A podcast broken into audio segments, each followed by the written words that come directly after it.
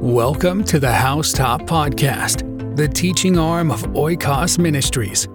Jesus said, Whatever I tell you in the dark, speak in the light, and what you hear in the ear, preach on the housetops. Join our host, Terrell Aber, as he teaches God's Word. Well, good evening, and uh, welcome to the Facebook Live, the broadcast of Oikos Ministries, our teaching ministry. I'm Terrell Aber. I'm your host. Uh, we've been teaching through uh, 1 Corinthians chapter 12, the gifts of the Holy Spirit. And so um, we're in chapter 12 of 1 Corinthians tonight. If you've missed any of this and would like to catch up, we're on part four. If you'd like to catch up and uh, also visit and uh, hear some other teachings, uh, we're at www.housechurchesusa.com. You can get on our website and peruse through there. There's lots of good study helps and teachings and good words that would encourage you and help you in your Christian walk and faith. So we pray that you'll use that site generously. So we bless you tonight. Thank you for showing up and we're, it's time to get with it. So 1 Corinthians 12, I'm going to read the context one more time. Now concerning spiritual gifts, brethren, I do not want you to be ignorant. You know that you were Gentiles, carried away to these dumb idols, however you were led. Therefore I made known to you that no one speaking by the Spirit of God calls Jesus accursed, and no one can say that Jesus is Lord except by the Holy Spirit. There are diversities of gifts, but the same Spirit. There are differences of ministries, but the same Lord. And there are diversities of activities, but it is the same God who works all in all. But the manifestation of the Spirit is given to each one for the profit of all. For to one is given by the word, uh, the word of wisdom through the Spirit, to another the word of knowledge through the same Spirit, to another faith by the same Spirit, to another gifts of healings by the same Spirit, to another the working of miracles, to another prophecy, to another discerning of spirits, to another different kinds of tongues, to another the interpretation of tongues. But one uh, but one and the self, uh, one and the same Spirit works all these things, distributing to each one individually as He wills. For as the body is one and has many members, but all the members of that bo- one body, being many, are one body, so also is Christ. For by one Spirit we were all baptized into one body. So this has been our context for these uh, teachings. Uh, we're talking about the gifts of the Holy Spirit, and we saw through our teachings that number one the baptism into the body of Christ, which is a specific baptism. This is not your water baptism. This is a specific baptism where we're immersed into inner uh, dependent relationship where we are literally connected by the bonds of love to one another.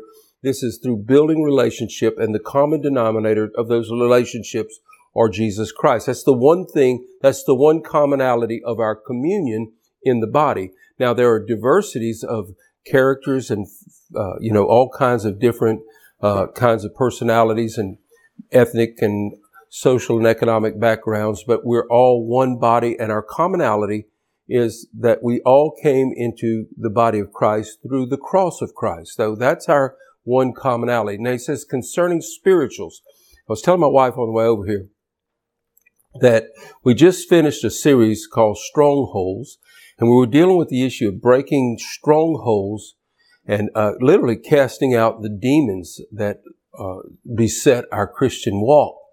And then we moved over from that and we thought it would be a good idea to say, okay, if we don't, if we cast the demon out, we need to be filled with the Spirit. I, and I've made an observation here. We're talking about spirituals. He said, now concerning spirituals, we made that point numerous times through these teachings. Now concerning spirituals, in the originals, it wouldn't say spiritual gifts. It just says now concerning spirituals. I've noticed that if you talk about soulish things, that's fine. You talk about the flesh, that's fine. But when you start talking spirituals, if we begin to point out the demonic spirituals, we see a, a swirling, it's like stirring a hornet's nest.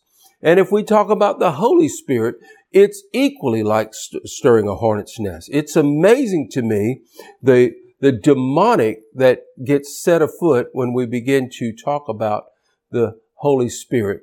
And if we're going to be, if we dispossess uh, uh, someone from a demon, and we then the Holy Spirit possesses that vessel, there is a war that goes on around these things. It's really a powerful thing. And uh, the more we do this, and I've done this many times, but to me, this is like a, a whole renewed thing. I guess we're, we're able to speak to the issues a lot more clearly these days, but uh, I've just made that observation. So what we did last week, we set it up. Nine gifts of the Spirit. There are nine gifts of the Holy Spirit, and we've broken them down into three different parts. Now, let me say and, and make sure credit is given where credit is due. This is not mine originally. On this three part breakdown, I actually learned this from Dr. Rodney Howard-Browne.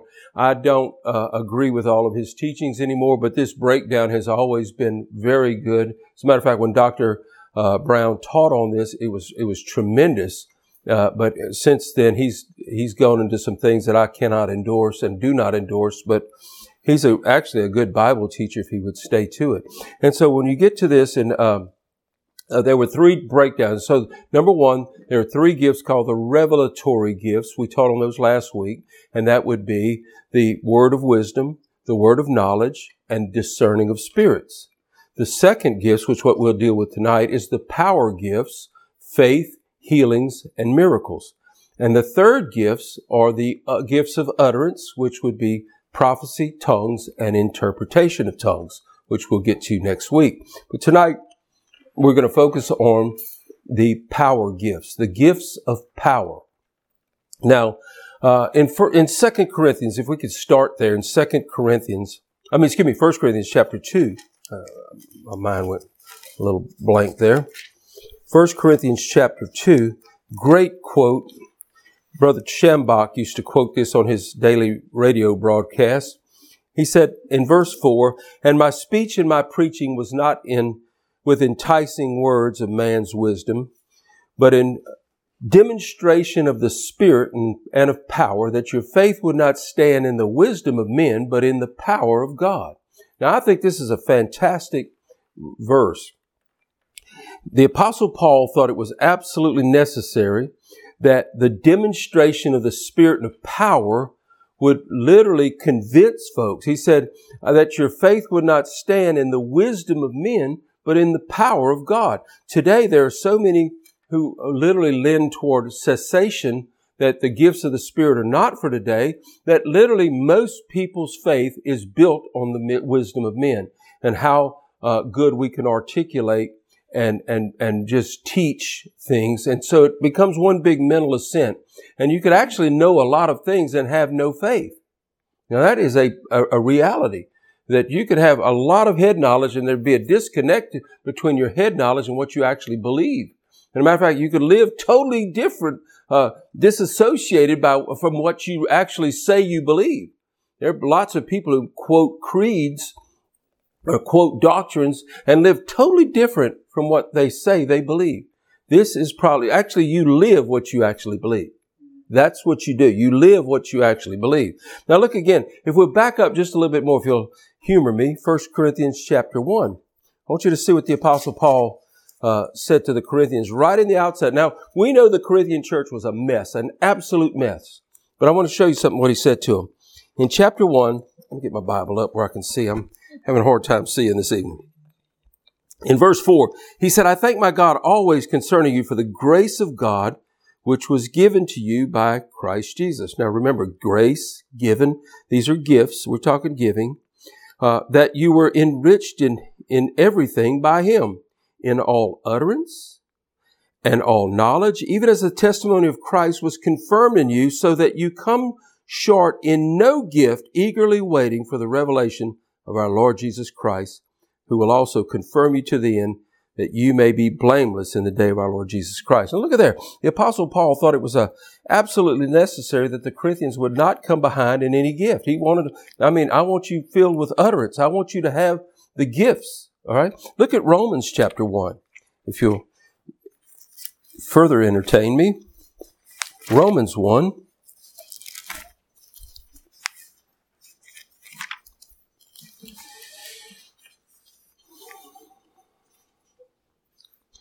In verse 11, for I long to see you that I may impart to you some spiritual gifts so that you may be established. Now look at there. He wanted to give them a spiritual gift that they might be established. He, he, he told the Corinthians that I wanted to give you that you could, wouldn't come behind in any gift that would confirm you to the end. And so there were these giftings. Uh, he told the apostle, uh, also he told Timothy, he said, uh, to stir up the gift that's in you through the putting on of my hands and the laying on of hands of the presbytery. And so he said, stir those gifts up. And also in Corinthians, he said, covet earnestly the best gifts. I want to tell you folks, we have seen, I, look, I'm a charismatic believer. I, I, I literally, I speak in tongues. I've seen, I've been used in every one of the gifts at one time or another. I'm not saying I am this or I am that. I'm just saying I've been used in the gifts in every one of these at one time or another. Now, that's just as the Spirit gives that, that, that I've been used. Oh, hallelujah.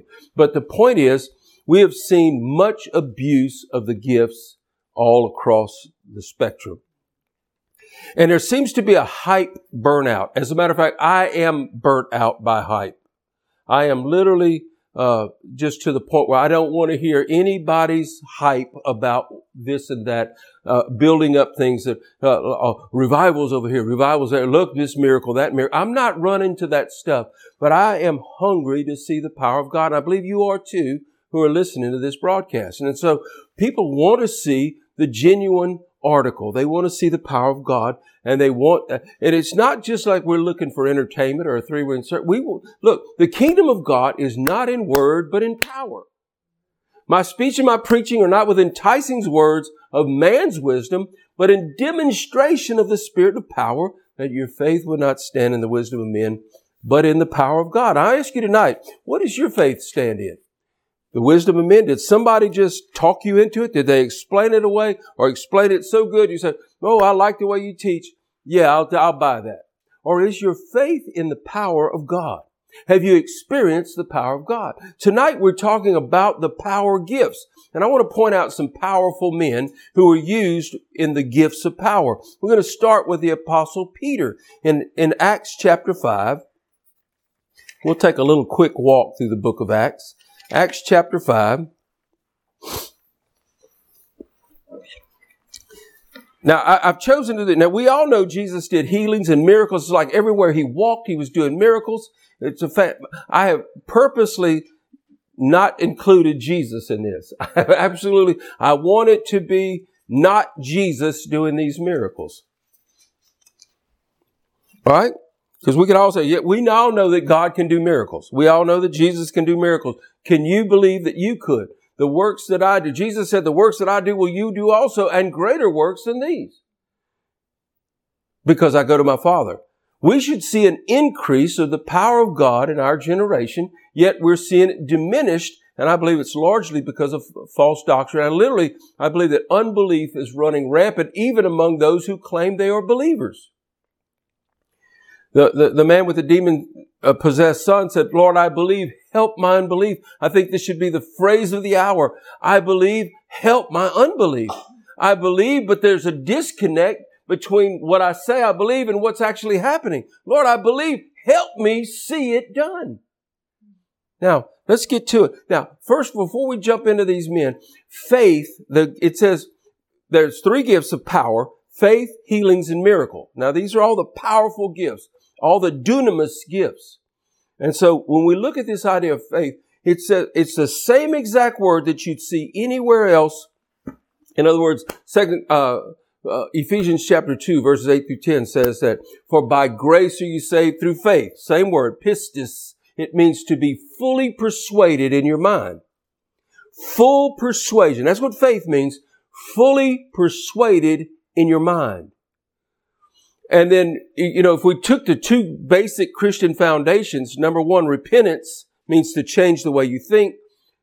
Faith means to be fully persuaded. Those two go hand in hand that we have to literally, because of the catalyst of God's word put into us, we begin to think differently and then we become fully persuaded by the logic of God, the, lo- the logos, the logia of God, that the word of God begins to convince us and we're settled in our thinking. I believe we have to have logic because we are reasoning beings so that we can also have faith. I don't think it's magic. I don't think it's, it's not, it's not, uh, uh, uh, this, this spiritual fanaticism. It's, it's literally the fact of faith that we're drawing on God, not on man. Let's keep going. Faith, he said, for by grace are you saved through faith, and that's not of yourself. It is the gift of God. Where do we get faith? It's a gift of God, not of works, lest any man should boast. For we are his workmanship created in Christ Jesus unto good works, which God has ordained that we should walk in them. God has ordained that we would walk in the good works of faith. He said that faith comes by hearing and hearing comes by the word of God. That's Romans 10, 17. He said faith cometh by hearing and hearing comes by the word of God. How do we get faith? By the word of God. Then it also said, you bro- beloved brother, building up your most holy faith, praying in the Holy Ghost. How do you get faith? Praying in tongues, praying in the Spirit. There's three realms or three places we can draw on to build our faith, but the specific gift, he said that one of the gifts of the Spirit is faith. Faith. And it's an extraordinary issue. And as a matter of fact, as we look at it, let's look at Acts chapter 5. Let's take that one first.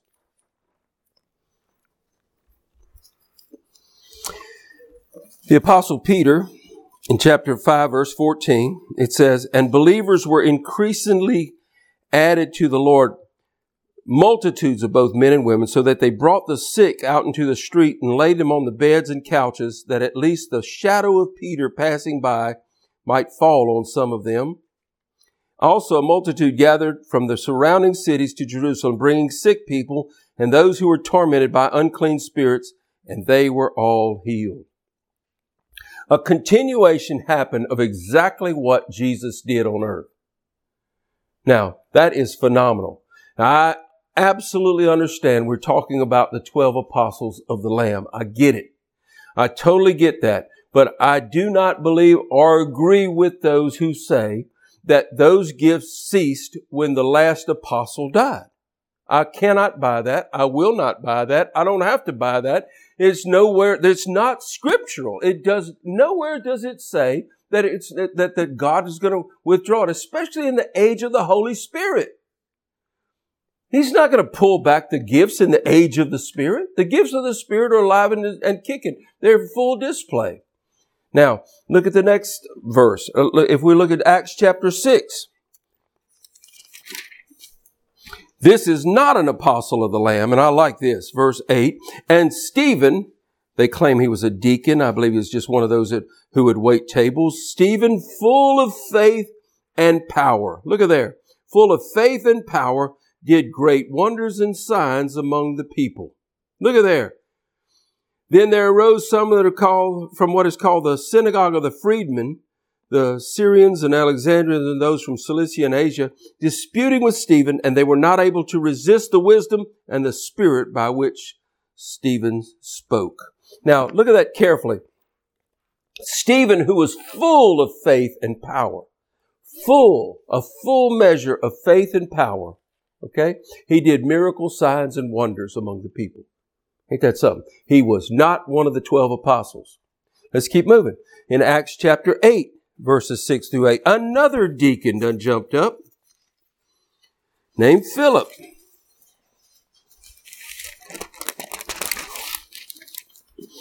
The, the persecution that just happened through the uh, Saul was actually persecuting the churches and they were scattered.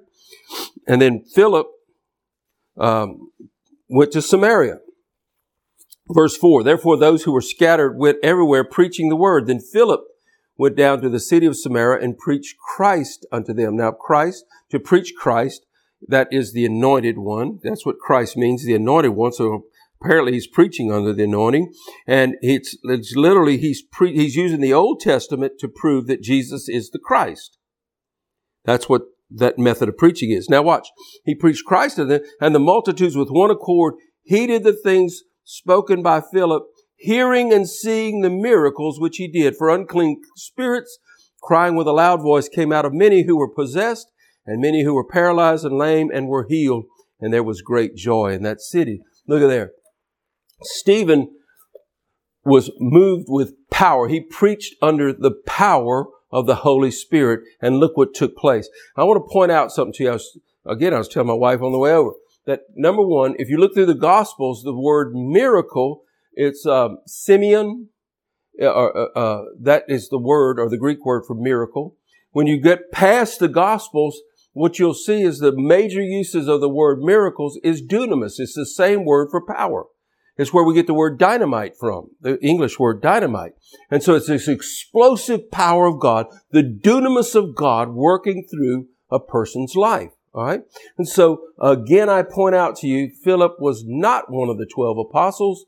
He was just being used by God. He was actually one of the deacons, or what they got from, uh, chosen in Acts chapter 6.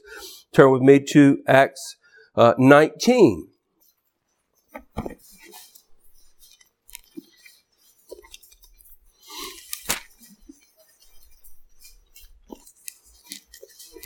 Verses 11 and 12.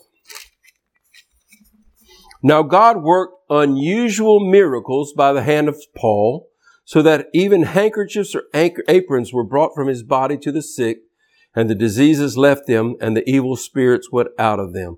And so here we see that the apostle Paul, also not one of the twelve apostles of the Lamb, the apostle Paul himself had unusual miracles. So this is not typical among all believers that even you could take a handkerchief given off of his body. If he wore it while he was under the anointing or preaching and he give it to someone, they could take it and give it to the sick and they would get well. Isn't that a wonderful thing?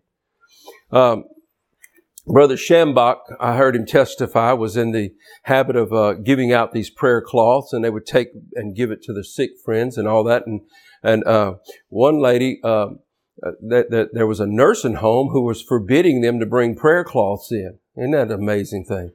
And so she, he, this lady gave Brother Schambach some candy bars and said, "Would you preach with these candy bars in your pocket. And he did. And they brought the candy bars to their sick friend and that person was healed eating candy. And I tell you, I've eaten candy ever since. So praise the Lord. So we see unusual miracles. Now, let me point something out. Let's go back. Uh, let's look at uh, John chapter three. I want to I want to point a couple of things out before we go deeper into this. In John chapter three,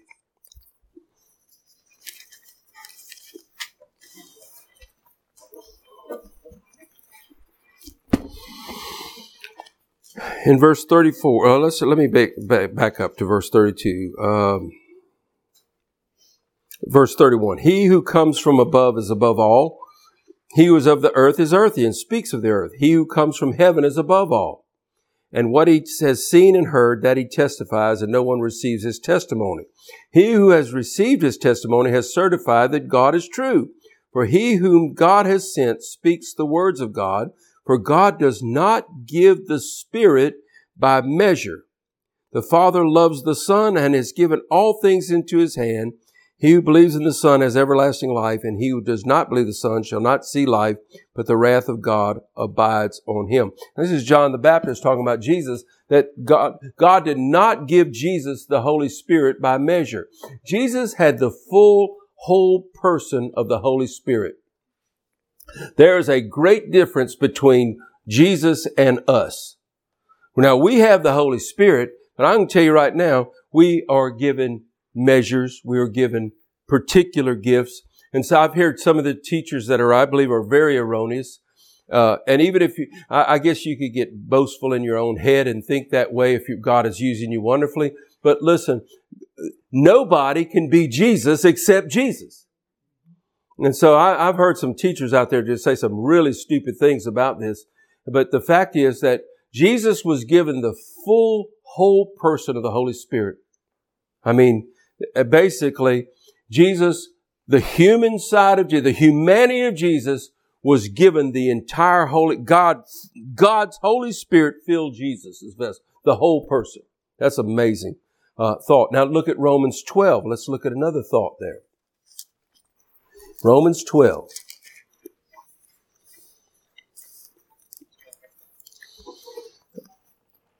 Verse, we'll look at verse 3. For I say through the grace given, look at that, grace given, gifts given, grace given to me that everyone who is among you not to think of himself more highly than he ought to think, but to think soberly, soberly as God has dealt to each one, what is that? A measure of faith. A measure of faith. Would you look carefully at that? God has dealt to each one a measure of faith. Now we're talking about the gift of faith. Now we're not talking about uh, the norm of saving faith or anything. This is an unusual expression where the gift of faith is uh, literally uh, you, you pull so hard on the power of God that we see unusual things happen by a man or a woman of faith. And so look at verse, uh, same passage in verse six. Having then gifts differing according to the grace that is given. I love that grace given. Let us use them. If prophecy, let us prophesy in proportion to our faith. Look at there.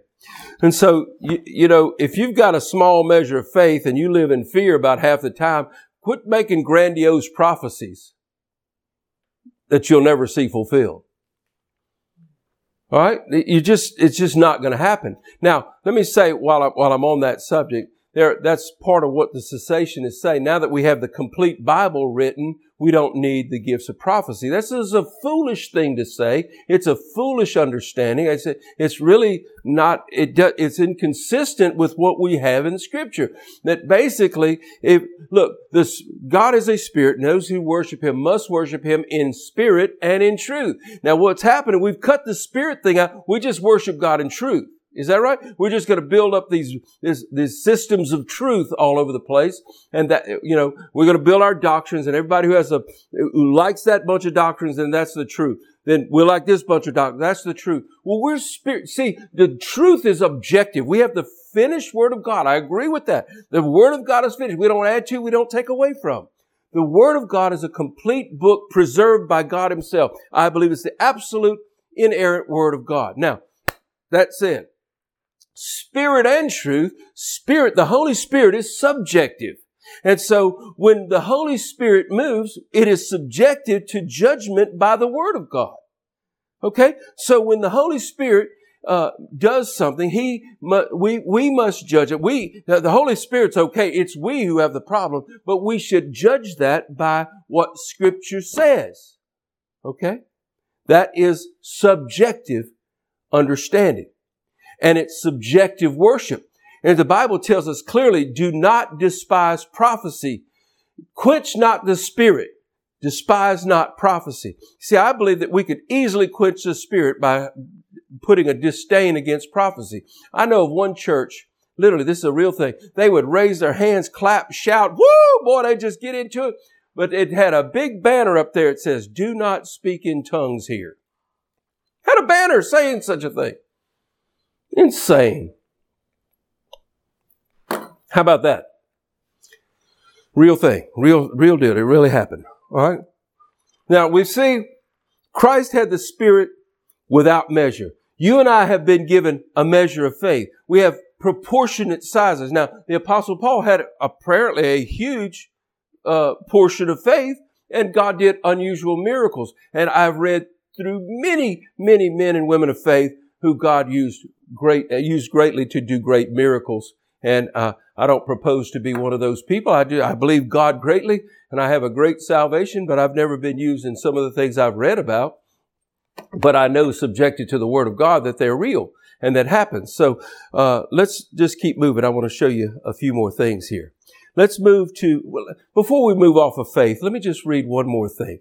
Turn with me to Isaiah 28. I cannot let this teaching go by without putting this in our spirit. I speak to all those out there who are cessationists. I, I don't think you're evil. I just think you have a, a, a bad doctrine. I really do. And, and, and maybe you built your doctrine based on a lack of experience. I remember before I received the baptism of the Holy Spirit, I was wanting for somebody, man, give me a Billy Graham or somebody safe that I could I could believe they said, but I didn't never get that never came. But the Word of God had all we needed. I just, my understanding was close to it because I didn't understand the Word of God. And so everybody was trying to explain things where people who said, we don't believe that's for today. And so if you start from that avenue, boy, you're going to have a very limited faith. And so look at this in chapter 28 of Isaiah, verse 9. Whom will he teach knowledge? Whom will he make to understand the message? Those just weaned from the milk? Those just drawn from the breasts? He's talking about it. Will he teach that knowledge and wisdom to an infant? I mean, is, is that who he's going to teach it to? For precept must be upon precept, and precept upon precept, line upon line, line upon line, here a little and there a little. And so we're talking about teaching knowledge, and then we're seeing a systematic theology, precept upon precept, line upon line, here a little, there a little. And so and that's basically how any Bible study is done. I have no problem with that, but that cannot be an end in itself. Or else we're just going to eat at the tree of knowledge, and truly our faith will stand in the wisdom of men and not in the power of God. The clever ability to put things together or rightly divide the word, all that's good stuff, but it cannot be the end in itself. And if our knowledge doesn't turn to faith and power, what have we except a mental assent? Keep going. Watch carefully what it says. For with stammering lips and another tongue will he speak to this people. Now, without any doubt, the apostle Paul himself in 1 Corinthians chapter 14 says stammering lips and another tongue is speaking in tongues. With stammering lips and another tongue will he speak to this people, to whom he said, This is the rest, and this is the refreshing. This is the rest. You may cause the weary to rest, and this is the refreshing, but they would not hear. Would you listen? What is the rest? Speaking in tongues. What is the refreshing? Speaking in tongues. It's the Spirit's language. Now, and I'm going to get back on this next week, but I want you to see this. They would not hear. They refused to hear that. Watch carefully. Watch what it says. But the word of the Lord was to them precept upon precept, precept upon precept, line upon line, line upon line, here a little, there a little, that they may go and fall backward, be broken, snared, and caught. That is not a good thing, folks. That literally we could stay, you know, I hear all the dangers about, oh, don't get, don't speak in tongues, don't, don't move in get, the demons will move it, the demons will come. Well, look what happens if you just stay with line upon line and line upon line. You might go, fall backward, be broken, snared, and caught. Maybe that's why most cessationist doctrine said you can't lose it because that's what happens to everybody who tries to just live in the will of the mind.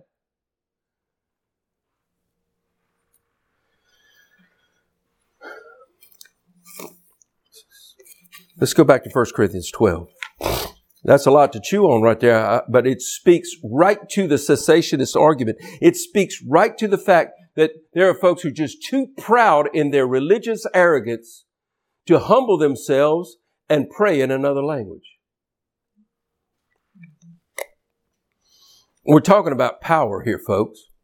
We're talking about the power of God. We're not talking about the smarts of men. A lot of smart men have done a lot of stupid things. Think about it. We see smart men who are on TV all the time, smart fellas, and they fall one after another. They smart folks, but they're dumb. Stay with me. 1 Corinthians 12. We're talking about the gifts of power. We just pointed out Peter, Stephen, Philip, Paul. These were men of faith and power. They were full of faith and power and they saw miracles, signs, and wonders. So faith is really the, the substance of things hoped for, the evidence of things not seen. The substance of hope. Faith pulls so hard on the power of God. Faith, faith pulls so hard on God, it brings it right into the now. It's a miraculous thing. It's a powerful thing that happens in the gift of faith. Let's talk about healings just for a few minutes. I'm in Isaiah 53. There are gifts, plural, of healings, plural. And I want to see, uh, uh, we're talking Isaiah 53. Again, as I said earlier, there is a logic, if you would. The human mind needs logic to believe.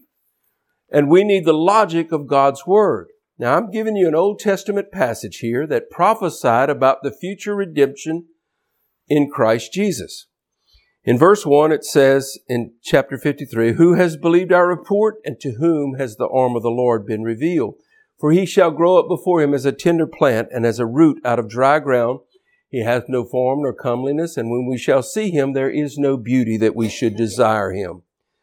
He is despised and rejected of men, a man of sorrows and acquainted with grief. And we hid, as it were, our faces from him. He was despised and we did esteem him not. Surely he has borne our griefs. If you go look up that word, griefs, surely he has borne our griefs. Uh, probably the better word to have translated right there would surely he has borne our diseases. It's the same word for sickness and disease. Surely he hath borne our griefs and carried our sorrow. By the way, if you think I'm taking this too far, go look at Matthew chapter 8 and it says Jesus was casting out devils and healing all the sick and, and he said, and it fulfilled the prophecy of Isaiah saying, surely he has borne our griefs and carried our sorrow. That's exactly the verse. All right. And so yet we esteemed him, we esteemed him stricken, smitten by God and afflicted. But he was wounded for our transgressions. He was bruised for our iniquities. The chastisement for our peace was upon him. And by his stripes we're healed. All we like sheep have gone astray. We've turned everyone to his own way. And the Lord has laid on him the iniquity of us all. So when we look at the idea of the Old Testament prophet Isaiah looking 700 years into the future and seeing the crucifixion of Christ. He saw it clearly, 690 years to be exact, before this happened. He saw the crucifixion of the Christ. And so as he looked at the Christ and he saw the, these, these powerful prophetic words that I believe set the precedent to understand, here it is. Here's what I want you to get. Healing is in the atonement. Divine healing, the healing of the physical body is in the atoning work of Jesus Christ. It's so it's in the blood of Jesus. Leviticus 17:11 tells us another old covenant verse says that the life of the flesh is in the blood. And I have given it the blood on the altar to make an atonement for your souls. Look at that. For the life of the that's Leviticus 17:11 for the life life, Zoe, the life of the flesh, physical body, is in the blood. All right? And I've given it upon the altar of the cross. The, the, the, that was the cross. That was the altar to make atonement for the soul. Look, folks, I want to tell you, when the atoning of the soul takes place through the blood of Jesus Christ, the healing of the soul, the mind, the will, the emotion, even cleansing the conscience by the blood of Jesus Christ. That's what Hebrews 9 tells us, that even our conscience would be purified by the blood of Jesus Christ. That we're clean. We have no more guilt, no more shame. That we're clean. The blood washes us clean. Come on, man. And so the blood of Jesus cleanses the mind. What a settling to the whole soul. What a settling to that heavy laden mind or emotion that has been carrying the burden of some hidden shame or sin or guilt or something that has gone awry or some molestation, some torment in the soul of man and that he heals it. He has given the blood of Jesus Christ on the cross to make atonement for the souls of men. He has literally set us right. He literally paid the price that would set us right with God. Boy, this is powerful. Psalms 103 verses 1 through 3 says, Bless the Lord, O my soul, and all that's within me. Bless the Lord, O my soul, and all that's within me. Bless his holy name, and forget none of his benefits. For he forgiveth all my iniquities. He healeth all my diseases. I want you to see that. Why would the Old Testament, the Old Testament psalm, the, they expected what was promised in the book of Deuteronomy, the blessings of obedience, the cursings of disobedience. They could expect the blessing that none of the plagues of Egypt would come upon them. None of the curses, none of the diseases of Egypt, none of the diseases of the world would come upon them if they were literally in an obedience to God. Now, they would expect that under the Old Testament, under the blood of bulls and goats, under the, under the ashes of a heifer sprinkling, they expected divine health and healing. What about us who are in the new covenant, established on better promises, on better blood, that now we have the blood of Jesus? And just as Moses lifted up the serpent in the wilderness, John chapter 3, go look at it. Verse, I think 14. John, as Moses lifted up the serpent, all who had sinned and been bitten by the serpent, they looked to that which was killing them and they were healed. Now he said, just as Moses lifted up, so must the Son of Man be lifted up. Jesus was lifted up. And if we would look to him, we could be healed. How much better than the Old Testament, the type of serpent? Now we have the antitype. We have Christ lifted up. Come on. Come on, man.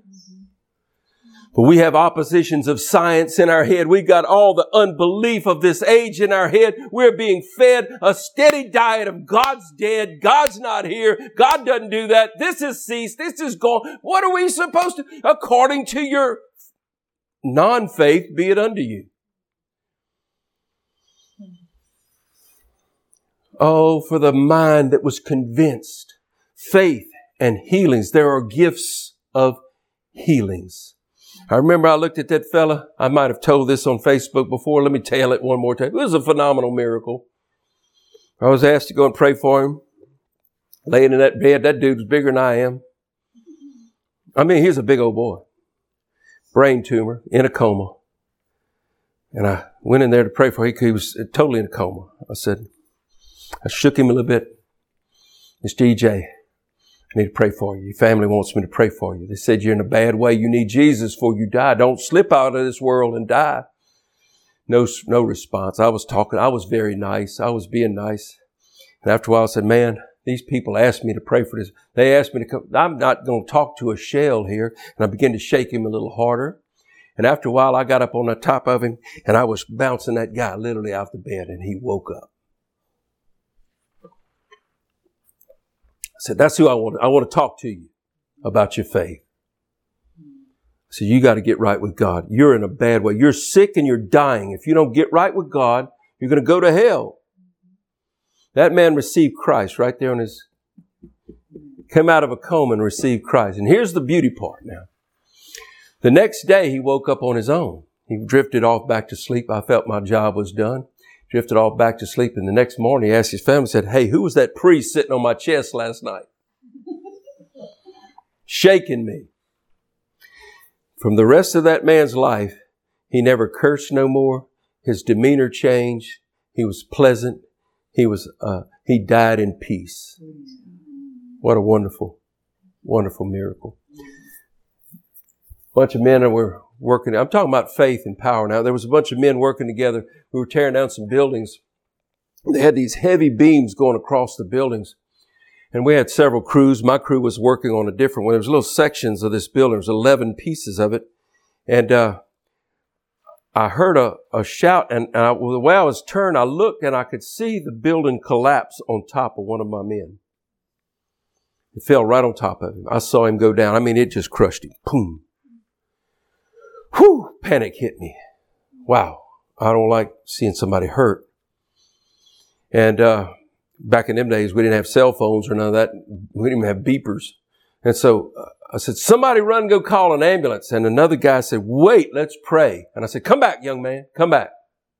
And we all got around this fella. We pulled him out from under there and all got around him. He was just unconscious. He wasn't moving. And we began to rebuke death and call on the name of the Lord. And I'm telling you, I got him by the hand and picked him up and he just walked straight up. He ain't never done another thing. He, worked all day with us the next day gave his life to Jesus. That's pretty cool. Those are the, and, I, and let me just be the first. I didn't feel like I was the man of faith. Somebody else, it was their suggestion. I just called them back. Said, whoa, whoa, come back, come back, come back. You're right. I'm, I'm panicked. I'm calling on an ambulance. Let's call on Jesus and God healed him. Come on, man. Plus, we had an extra worker to finish all that work that day. Glory be to God. Hallelujah. We're in the mountains in Green River, Wyoming, doing a tent revival.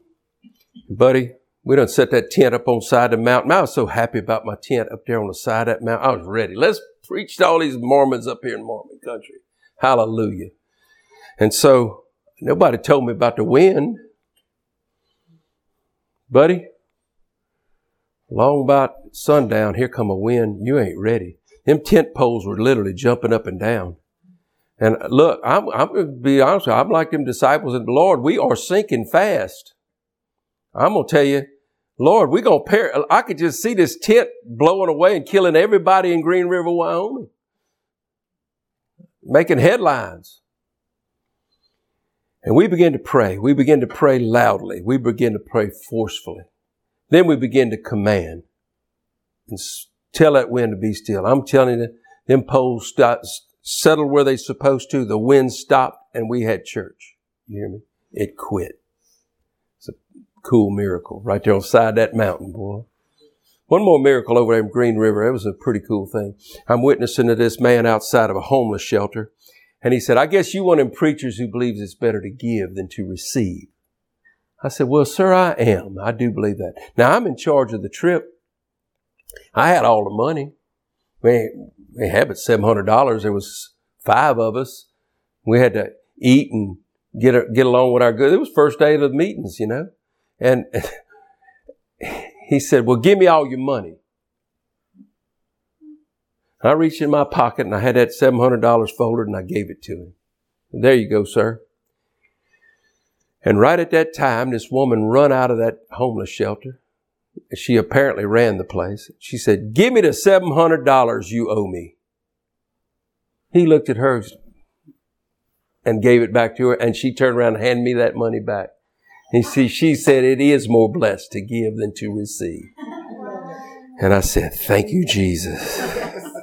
Gloire. Hallelujah. Faith. Sometimes you got to step out there to see the extraordinary. You say, well, what if it don't work? What if it does? You know how many people get prayed for to be saved and don't get saved? Well, you prayed for the healing, they didn't get healed. Well, I tell you, I for a lot of people's salvation, they didn't get saved neither. Can I tell you how many few people get, actually repent? I pray for repentance every day. Please, Lord, cause them to repent. I ain't gonna quit. I will never quit praying for the sick. Amen. Come on now. Hallelujah. I want you to see something in Acts chapter 28. Acts 28. If you're not familiar with your Bible, Acts 28 is the last chapter of the book of Acts, right? It's called the Acts of the Apostles. If there's somebody who says there's no more apostles, then why are there still apostles? How come there's still people who work in the power of the apostleship? There's still people who have the anointing for apostleship. Why do, I mean, it's, it's amazing to me. Why do we start calling them missionaries? That ain't a Bible word. How come there are people out there on the mission field who are doing apostolic work and starting churches? Huh? And seeing the power of God. Now, that ain't your average televangelist doing that. These are the real deal these people have no name. You, you, I mean, the world's not worthy of them. I'm, I'm, thinking several of them right here in my thinking right now. And so just, uh, hear me carefully. God's doing, look, one of the young men I met in Africa, one of my first trip to Africa, uh, uh, we, we, we, we met him. The Lord put some things in my heart. We had a, we, we were bringing him an offering, cash money, and I'd never met the guy. I couldn't wait to get to Africa, boy. As soon as I met this young man, I gave him $5,000. I said, here, the Lord told me to give you that. But on the plane ride over, the Lord had told me, give this young man a van. Said, wow, we didn't have that kind of money. And I especially, I didn't know how much vans cost in Kenya. Nairobi, Kenya, let me tell you something. They got used car salesmen in Nairobi make American car salesmen look like they giving cars away. Look like, look, they want four, uh, uh, uh, a Toyota four wheel drive pickup truck with 450,000 miles on it. This is in, man, this is 15 years ago with 20 years ago with $15,000. American. I went, what, what, what, what? I bought that young man a van, a diesel van, nice one, boy. It was fine. He drove it forever. This young man texted, messaged me this a couple weeks ago on Facebook, and he said, uh, "Hello, Terrell. That's all he said. I said, hello. that was all I said. He said, I don't know if I've told you this, but I've just been received a ministry in Kenya that I am the spiritual advisor to the first lady of Kenya. I'm talking about the president's wife. and they meet twice a week with 1,200 intercessors and pray literally all day long. Come on, I'm almost speaking in tongues right now. They had a traditional prophet had told this young man, he said, if you go into this house church thing, you will never amount to nothing. You'll never even have a vehicle. And the Lord literally had just erased all that curse that that man had put on. I want you to see this. Acts chapter 28. If you don't think there's still men and women of God who God is promoting to places like Joseph, listen to this carefully. Acts chapter 28. I want you to see this in verse 8.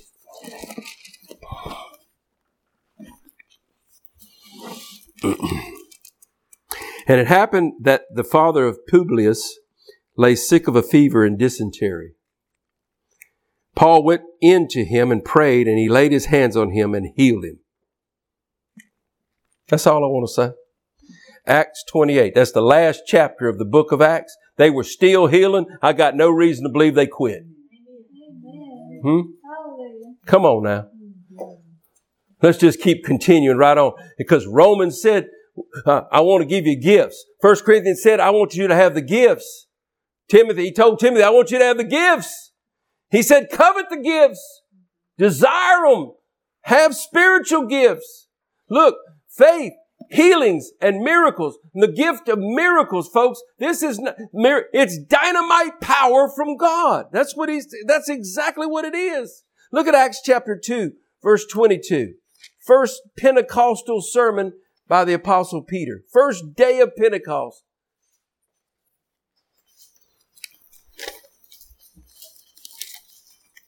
Acts 2 and verse 22. Men of Israel. Let me just paraphrase. Let me, let me just update it to right now. Men of the church, hear these words. Jesus of Nazareth, a man attested, King James says, approved of God to you by miracles, wonders, and signs which God through, did through him in your midst as you be yourselves know, him being delivered by the determined purpose and foreknowledge of God, you have taken by lawless hands and have crucified and put to death, whom God raised up, having loosed the pains of death, because it was not possible that he should be held by it. Hallelujah. Look at there. A man of God approved through miracles, signs, and wonders. You hear me? Approved by miracles, signs, and wonders. I believe that God wants the miracles, signs, and wonders to be done. Look, I believe Antichrist right now is working false signs, false wonders. Let him do what he's to do. That will not, the counterfeit will never make me cease from the true. My Bible says the true worshiper will worship in spirit and in truth. That don't make me quit worshiping because I know there are false worshipers.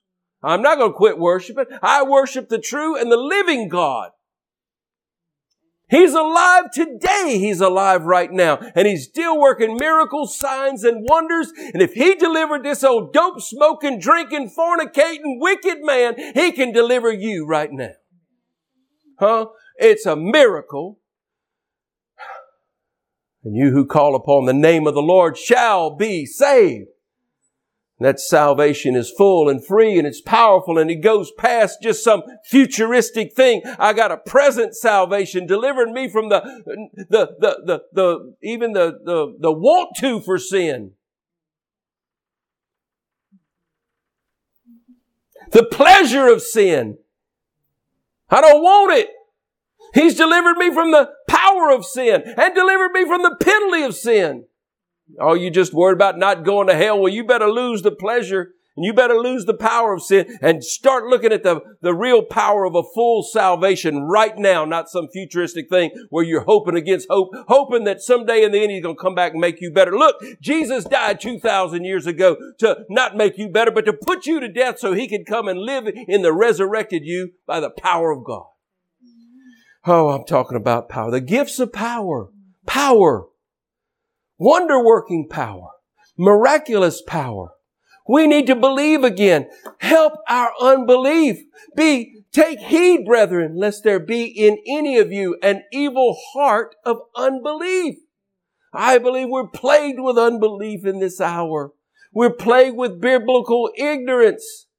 We're plagued with uh, a, a, cessation, false doctrine of cessationism. That look, one of the ways to get the gifts of the Spirit and, the, and to see the gift of faith is by praying in the Holy Spirit. You pray in tongues and it'll build your faith. So we take away one avenue. Faith comes by hearing and hearing by the Word of God. We don't read our Bibles. We're biblically ignorant, illiterate. And those who know a little bit of Bible are listening to cessationists who are saying it's not for today. Help us, Lord. Oh, somebody needs to go up in their prayer closet. And when that unction comes on the day of Pentecost, there came a sound as of a rushing mighty wind, and it filled the house wherein they were sitting. And there appeared unto them cloven tongues like as of fire, and they were all filled with the Holy Spirit, and they began to speak with other tongues as the Spirit gave them utterance. Look at there. The Holy Ghost gives utterance. We speak in tongues. The Holy Ghost gives utterance. We speak in tongues. And that'll be our segue for next week. I'm going to leave it right there. The Holy Ghost, I believe so many of you right out there have had utterance given by the Holy Ghost and you just scared, slapped to death because of false doctrine to speak in another tongue. This is the rest and this is the refreshing. Look, man, I have listened to some of the greatest preachers on this planet. And you know what? I mean, some really good, I've been around, I've known them, I've been with them. And let me tell you something. After a while, I'm like, yawn. you cannot give me more knowledge and you can't excite me by knowledge. Let me tell you what you can excite me with the power of God. I'm tired. Look, preach up a storm, folks. Help yourself. But if words are the end in itself, where's the power? We can't talk nobody into anything anymore. My speech and my preaching were not with enticing words of man's wisdom, but with demonstration of the Spirit the apostle Paul told the Galatians, he said, I determined in myself I would not know anything among you except for Jesus Christ and Him crucified. I don't want to know another thing. I'm going to talk the simplicity, the simplicity of the death of Jesus Christ and that, that, he said, Oh, you Galatians, you whose eyes, whom Christ was evidently set forth as crucified among you. He preached in such a manner that he brought them to the cross. Oh, let the cross do it. Let it be the power of God to salvation, deliverance, healing, miracles, signs, and wonders. Because the life of the flesh is in the blood, the blood of Jesus Christ. Not my blood, the blood of Jesus Christ. Amen. And it's been given on the altar 2,000 years ago on the altar of the cross to make atonement for our souls. Mm-hmm. Come on, the blood is shed and don't limit that power. And don't project that power to some far off distant by and by. That now faith is. Now live in the power of the resurrection. And the same spirit that raised Jesus from the dead will quicken you. Come back next week and we're going to talk in tongues a little bit. God bless you. We are so thankful that you joined us for this teaching today. It's our sincere prayer that many of you would be born again through hearing God's Word. If you were blessed by this podcast, we would love to hear from you. For more information on Oikos Ministries, visit us on our website, www.housechurchesusa.com